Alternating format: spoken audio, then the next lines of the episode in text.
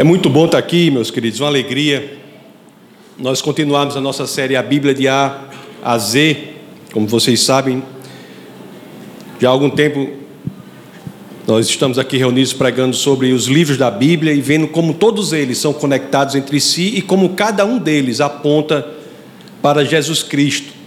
Então nós vimos toda a história do povo de Deus, né?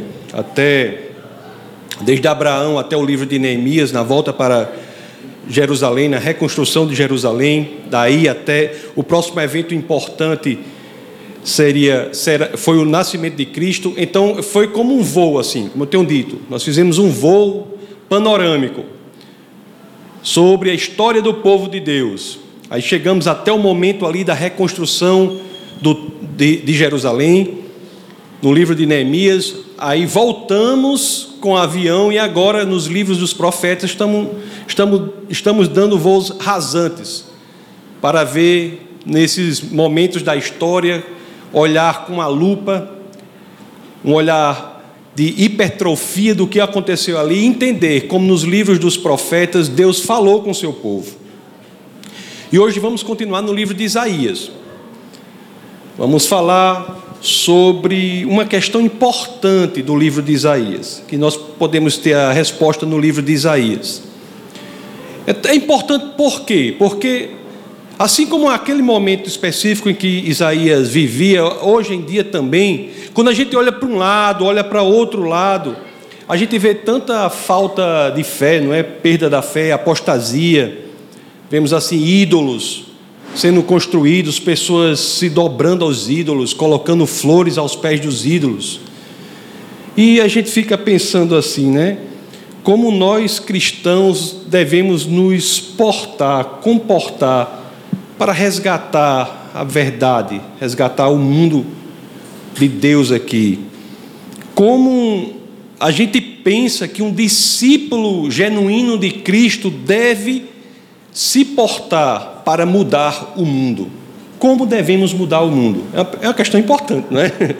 Como nós devemos mudar o mundo? E o livro de Isaías no ponto específico em que nós vamos analisar aqui, parece dar uma informação, uma resposta para sobre como o cristão deve mudar o mundo. É porque, assim como eu falava lá na época de Isaías, nós tínhamos um, um povo que também era, estava sendo voltado para outros deuses. E, e naquele ambiente de, de isolação, naquele ambiente terrível, e as pessoas se voltando para outros deuses, alguém tinha de fazer algo alguém tinha de se identificar com a mensagem verdadeira de Deus. Era preciso que houvesse alguém que fizesse a vontade de Deus, não a sua própria vontade. Alguém que verdadeiramente, meus queridos, pudesse entregar a mensagem de Deus para o seu povo. E seria como alguém assim, procurando, assim como Diógenes naquela época da Grécia, procurava um homem justo ao meio-dia com uma lanterna, com um candeeiro. Parece que a gente teria, naquela época, de sair procurando alguém que fosse genuinamente um servo de Deus. Onde está o servo de Deus? Então, com essa, cabe... com essa, essa pergunta na nossa cabeça, onde está o servo de Deus? É interessante quando vamos ler o livro de Isaías. E por isso que eu peço a vocês, por gentileza, que se assim quiser, quiserem, abram o livro de Isaías no capítulo 42.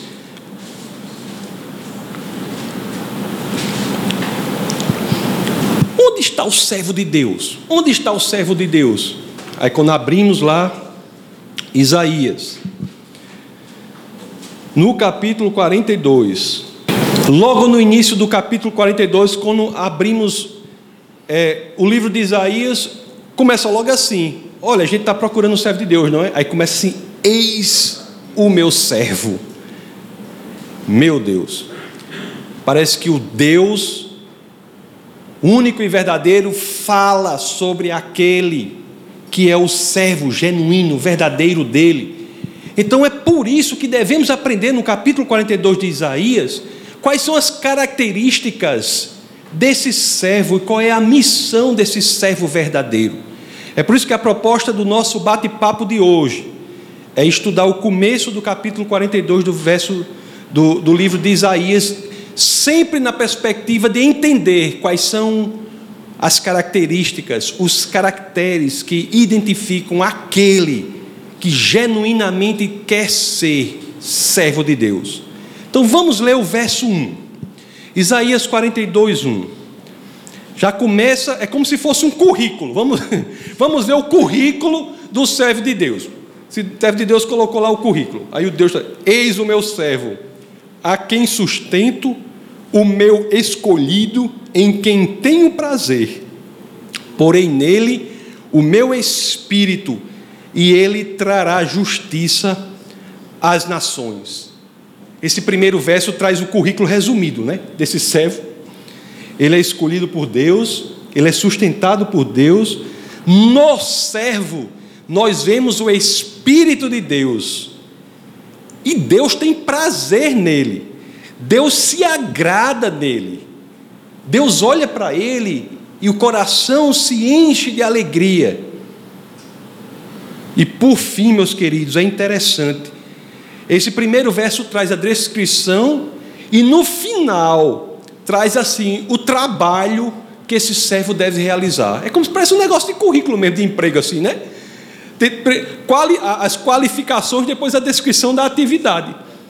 Olha as qualificações desse homem aí, ó. É sustentado por Deus, escolhido por Deus, nele Deus tem prazer, nele Deus se agrada, nele há o Espírito de Deus. Qualificações. E agora a descrição da atividade trazer justiça às nações. Que trabalho, esse trabalho é difícil, viu? É difícil. É interessante que, quando nós lemos, já na frente, pelo menos 700 anos depois, 800 anos depois, quando vamos ler Mateus, nós vemos lá uma referência a esta passagem deixando claro que aqui se referem a Jesus Cristo. Lá em Mateus 12, nós temos uma referência clara, na Mateus 12, do 18 ao 21, nós temos uma referência clara a essa pessoa que é Jesus Cristo.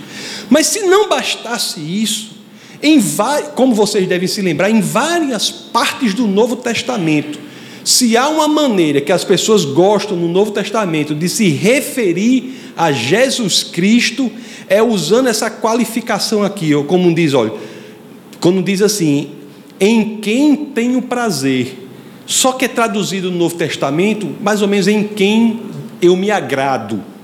Em quem eu me agrado. Se você traduzir do hebraico, o livro de Isaías, essa parte, para o grego, dá exatamente essa tradução, em quem eu me agrado.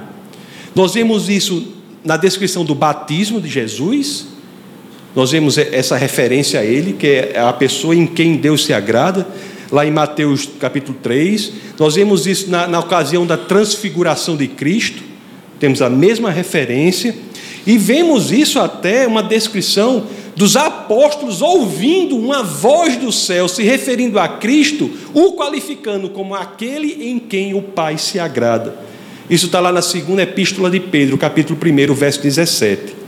Este servo é quem? Cristo. Qual é a sua missão? Trazer justiça às nações, tornar as coisas que estão erradas corretas, endireitar o que está torto. Então, para fazer essa missão, aí eu logo lhe pergunto: uma pessoa que vem ao mundo para mudar o mundo, transformar o mundo, radicalizar a maneira em que o mundo estava, para tornar certo o que estava errado. Como essa pessoa vai fazer isso? Com a nossa mente, a gente diz assim: esse, esse, esse rapaz assumiu essa função, Cristo diz: epa, esse sou eu. Eu atendo todos os requisitos e aceito a missão. Justificar, trazer justiça ao mundo. Eu aceito essa missão, Cristo. Aí nós, pronto, já temos um candidato. Aí eu faço a pergunta para vocês: como é que ele vai fazer isso? Aí você pode dizer: não, a pessoa que vem para transformar o mundo, eu, digo, eu acho assim, tem que trazer, tem que ter um grande exército. Ou então você pode dizer assim: ele vai ser dono de redes de televisão, da mídia, para poder atingir todos. Qual é a melhor forma, meus queridos? Qual é a, a, melhor estratégia, a melhor metodologia para trazer justiça ao mundo, para transformar o mundo de forma impressionante? O verso 2 traz essa resposta. Vamos ver como é que esse homem vai radicalizar e transformar o mundo. Aí vamos ler o verso 2 de Isaías 42. Aí você vai ler e diz assim: é, Não gritará, nem clamará nem erguerá a voz nas ruas. Como assim?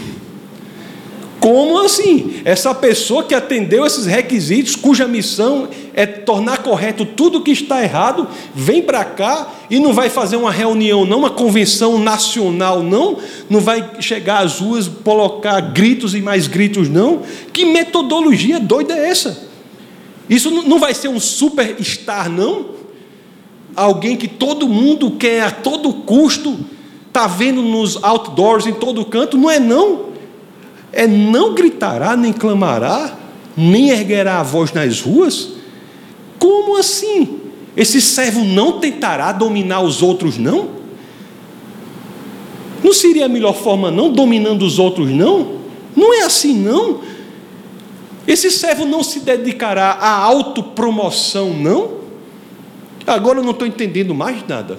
Essa metodologia de Deus parece ser uma metodologia totalmente diferente daquela a qual nós estaríamos tendenciosos a dizer que seria a mais adequada para transformar o mundo. Não vai ser algo, alguém que se autopromove, não vai ser alguém que tenta dominar e controlar as pessoas. Não. Vai ser alguém que não gritará nem clamará, nem erguerá as vozes nas ruas.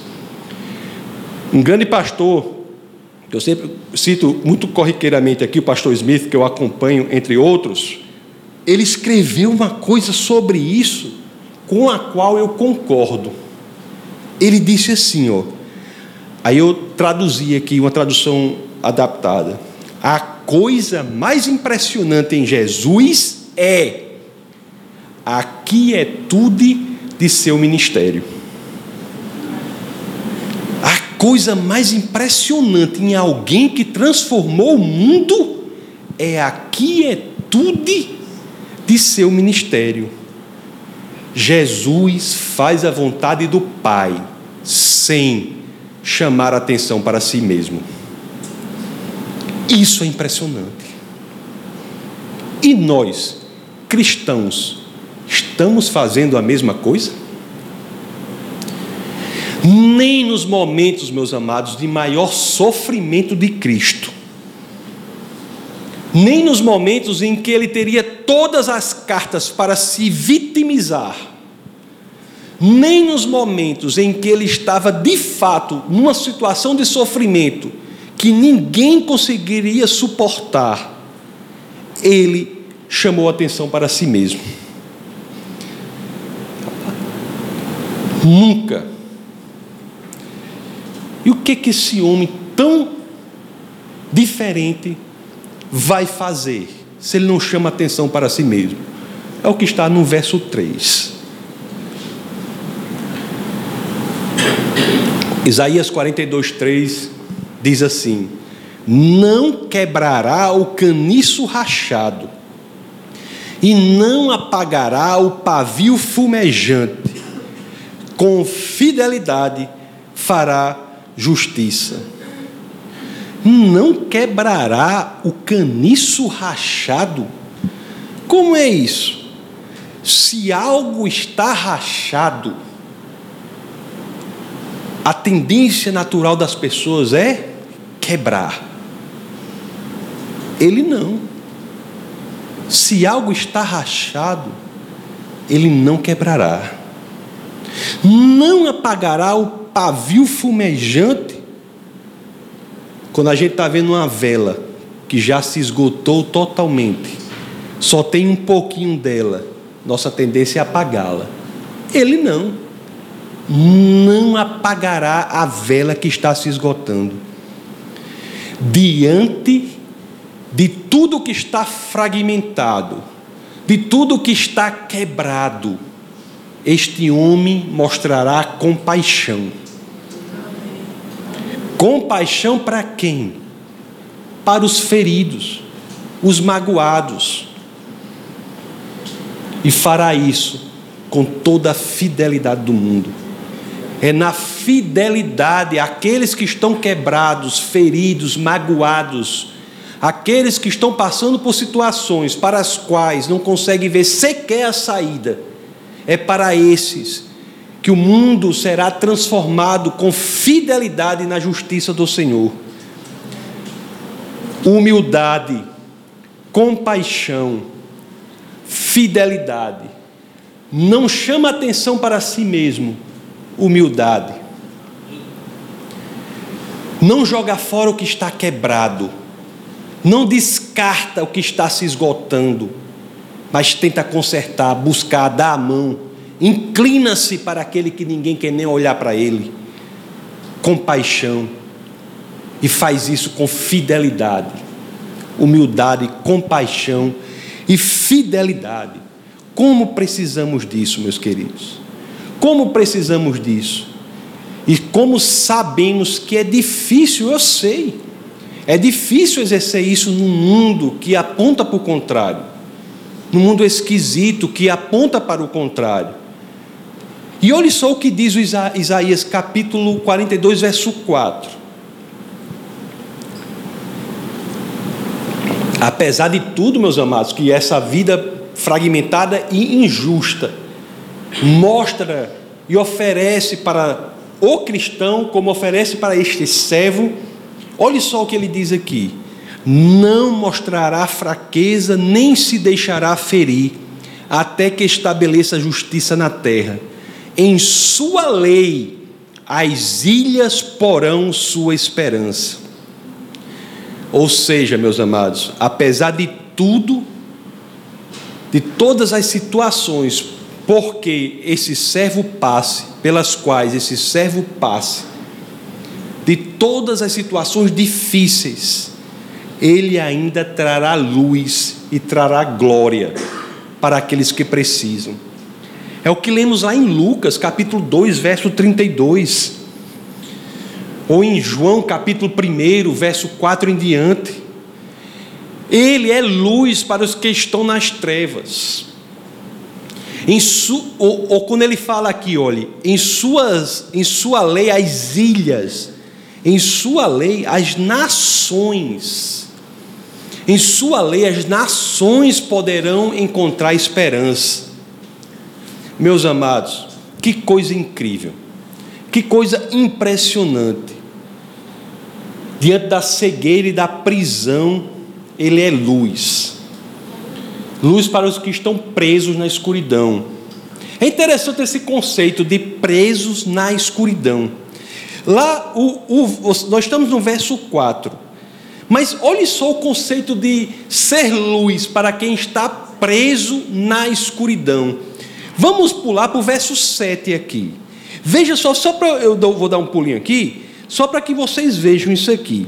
Vamos pular para o verso 7. Depois eu, eu vejo, diz assim: olha, para abrir os olhos aos cegos, para libertar da prisão os cativos, e para livrar do calabouço os que habitam na escuridão.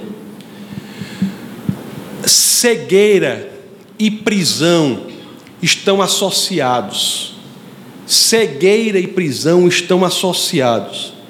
Talvez, diante disto, é que eu possa dizer aqui a coisa mais importante do bate-papo de hoje. O pecado. Nunca trate o pecado, nunca trate o afastamento de Deus apenas como uma escolha é um erro. O pecado é poder, exerce poder. Não é apenas uma escolha. O pecado exerce poder sobre os que optam por ele. Por isso que muitos, mesmo quando estão sendo curados da cegueira, ainda estão na prisão. Muitos são expostos à verdade, mas ainda estão na prisão, Porque se fosse unicamente uma escolha, ele teria tudo para optar, optar corretamente, mas não. Como o pecado exerce um poder sobre a pessoa, ele ainda se encontra na prisão. Até que a verdade, mesmo para aqueles que estão convencidos dela, até que essa verdade possa inundar o coração, meus amados, essas pessoas são prisioneiras mesmo que talvez já tenham começado o tratamento da cegueira. É por isso que este servo não é apenas para abrir os olhos aos cegos, não é apenas para isso, mas também é nele que se encontra a liberdade da prisão. Depois de todas essas revelações sobre quem é essa pessoa que aceita essa essa missão, que atende esse pré-requisito aí de emprego aí, né? Isaías deve ter ficado emocionado.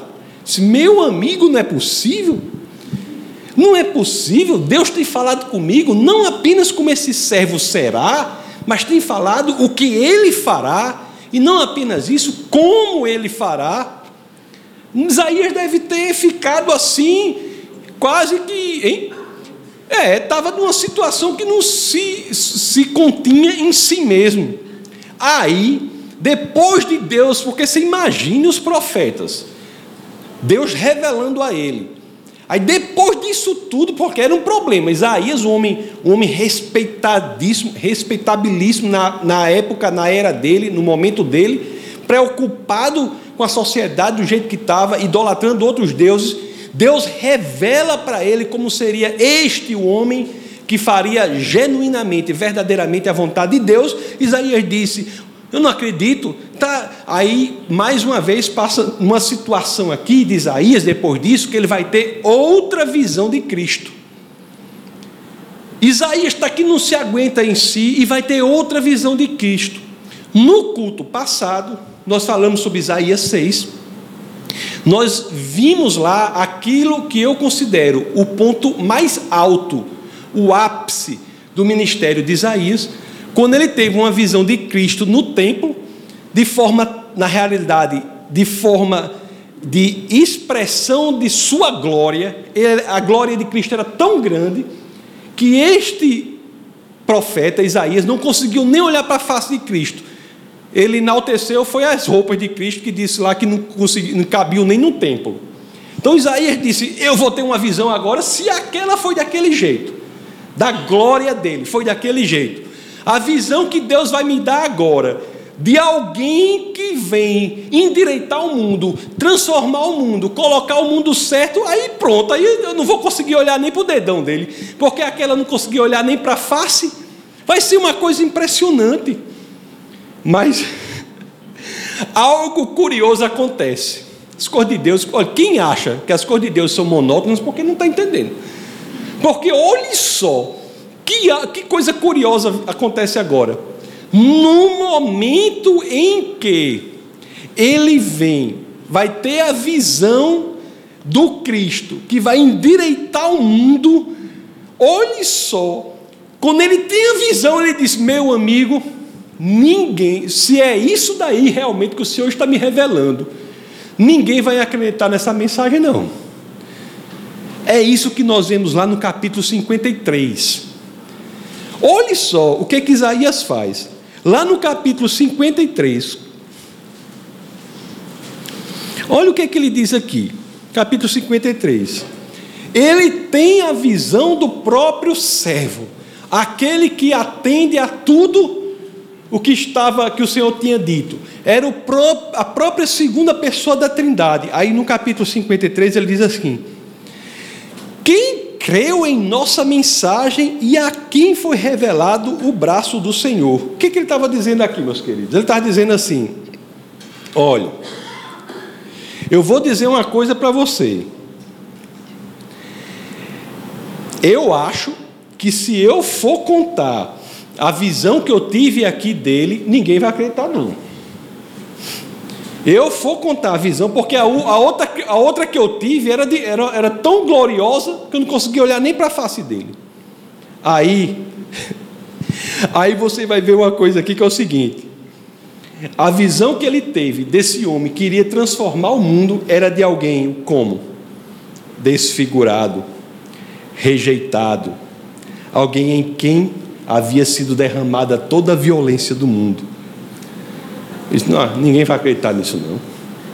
Mas obediente à visão que teve, ele vai adiante e narra, descreve essa visão nos versos 2 e 3 do capítulo 53. Olhe só a descrição aqui deste, deste homem, desta pessoa, melhor dizendo, que vai transformar o mundo. Isaías 53, 2 e 3.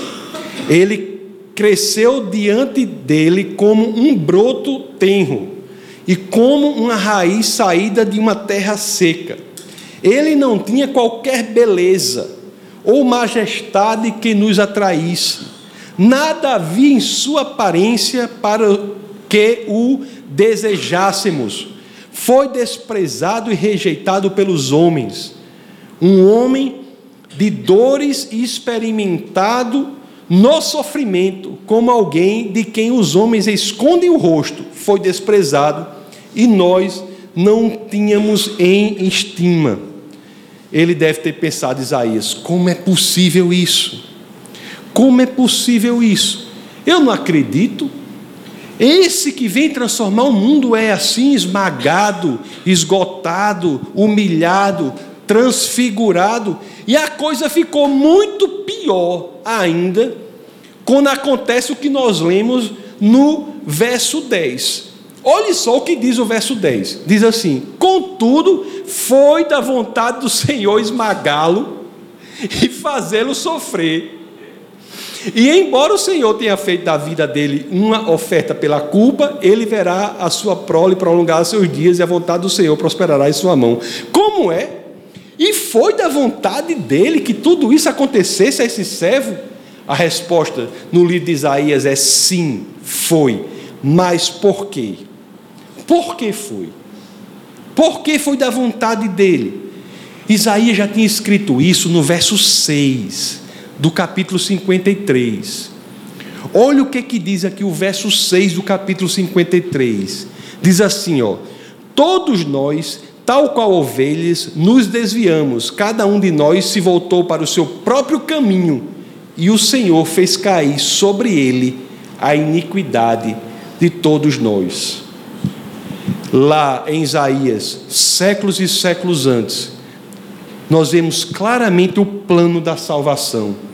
Aquele que atende todos os requisitos do servo perfeito do Senhor, aquele que vem fazer o propósito de Deus aqui na terra, não é só desfigurado, humilhado, de maneira que ninguém quer nem olhar para ele, mas ele é assim porque o Senhor quis, porque foi sobre ele que toda a nossa iniquidade foi posta.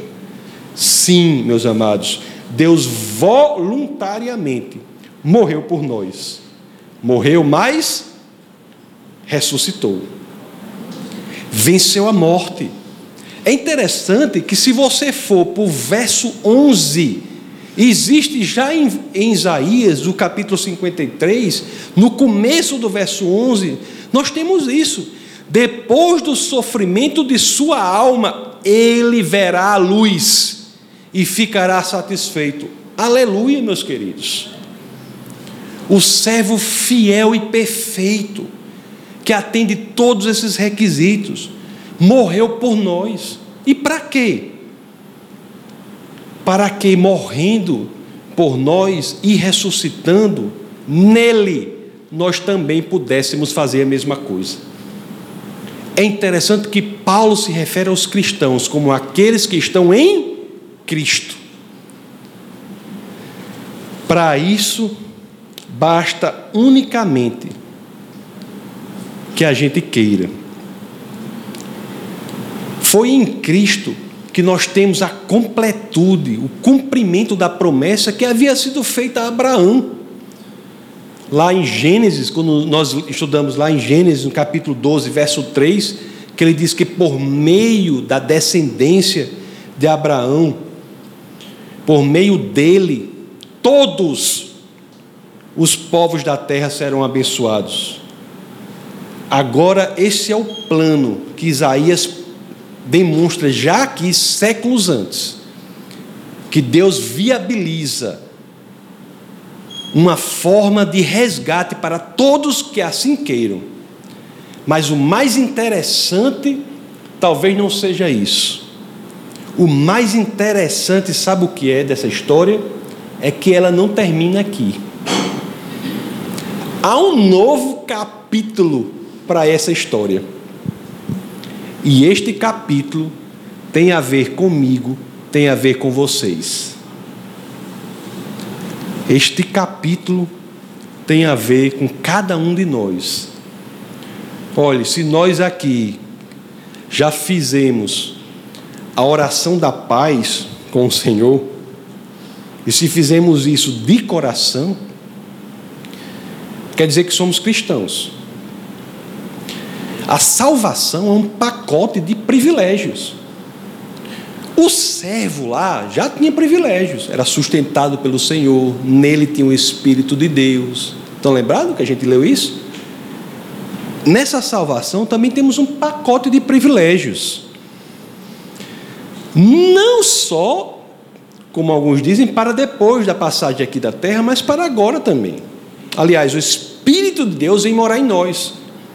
Quer privilégio maior do que esse? O cristianismo é o único sistema de pensamento do mundo em que não há nada que você faça para que você vá até Deus, né? Porque é o único sistema que, se você assim quiser, de coração, Deus vem até você. Somos o único povo do mundo em que Deus literalmente habita em nós. É por isso que quando eu converso por aí, o pessoal diz assim: rapaz, você crê em, em, em espírito, que não sei o que, que não sei o que. Aí com, até Ana fala isso, né?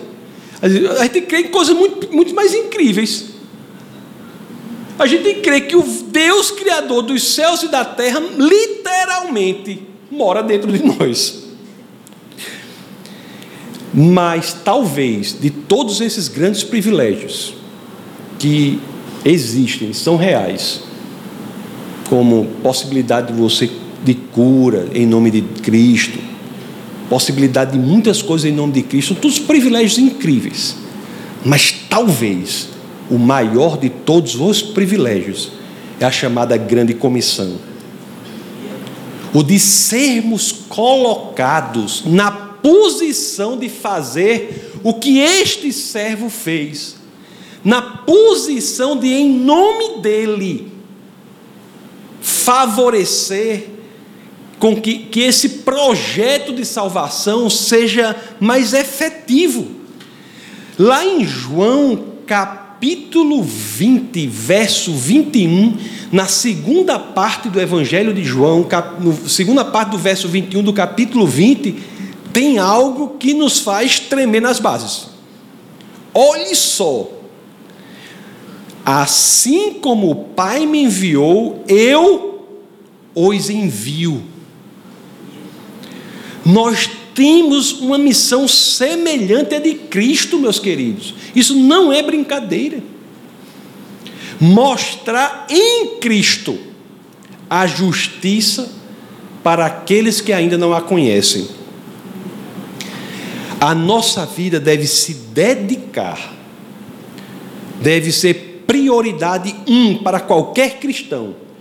A pessoa chega às vezes para mim e diz assim: Eu não sei o meu chamado. Eu digo: Eu sei o seu chamado. Seu chamado é fazer Jesus Cristo conhecido para os que não o conhecem. Isso é um chamado de todos os cristãos. Então temos que dedicar nossa vida para trazer justiça para os que estão cegos e estão presos para os que ainda sofrem, meus amados, nas garras do pecado. Não será fácil, não me entendam mal, não será fácil. Aliás, o próprio Cristo já nos lembrou e nos avisou disso, que não será fácil, né? Lá em João capítulo 15, no verso 18, o que é que nós temos lá? Se o mundo os odeia, tenha em mente que antes me odiou. Isso é algo que a gente experimenta muito, né? Não sei se você experimenta. Tem gente que tem ódio de crente, tem raiva de crente. Aí você pergunta, por quê? Qual é o mal que a gente faz aqui para o mundo, hein? Porque você já pensou sobre esse ódio que cresce em alguns contra os crentes? Raciocine sobre ele. Por quê? Por quê? Será difícil, mas essa é a nossa prioridade um. Agora não é só obrigação, não. Sabe o que é que isso nos dá?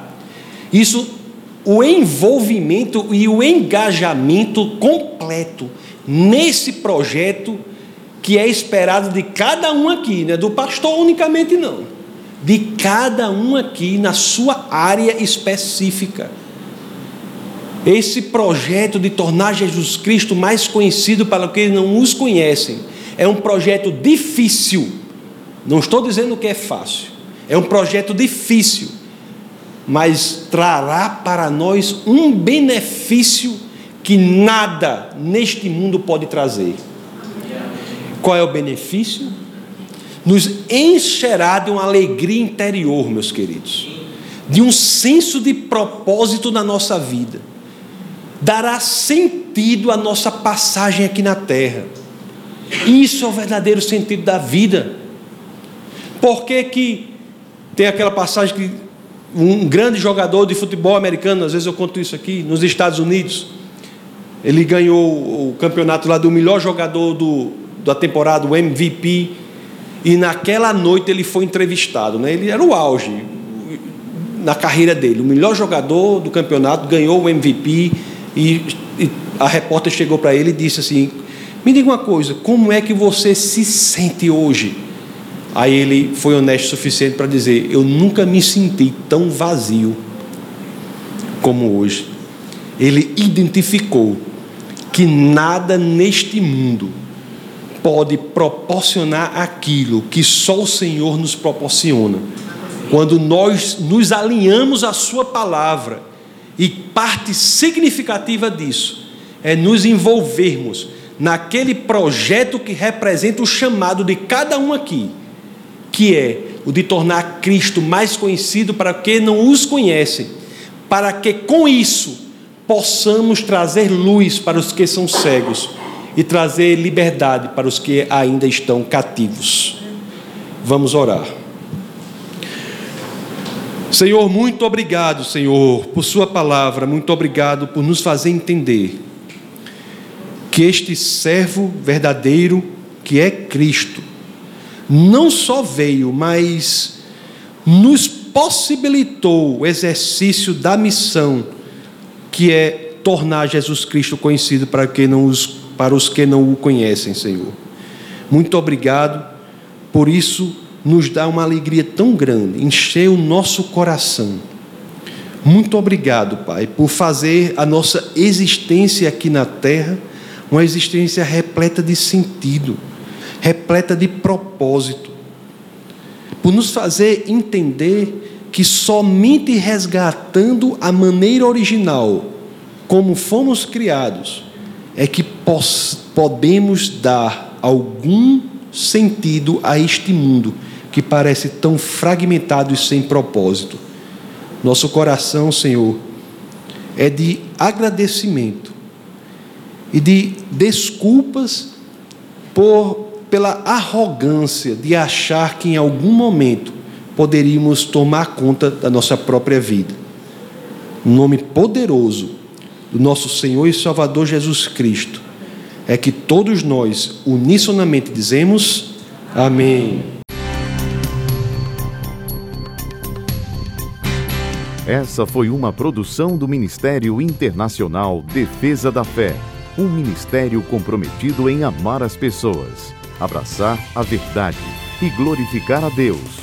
Para saber mais sobre o que fazemos, acesse defesadafé.org.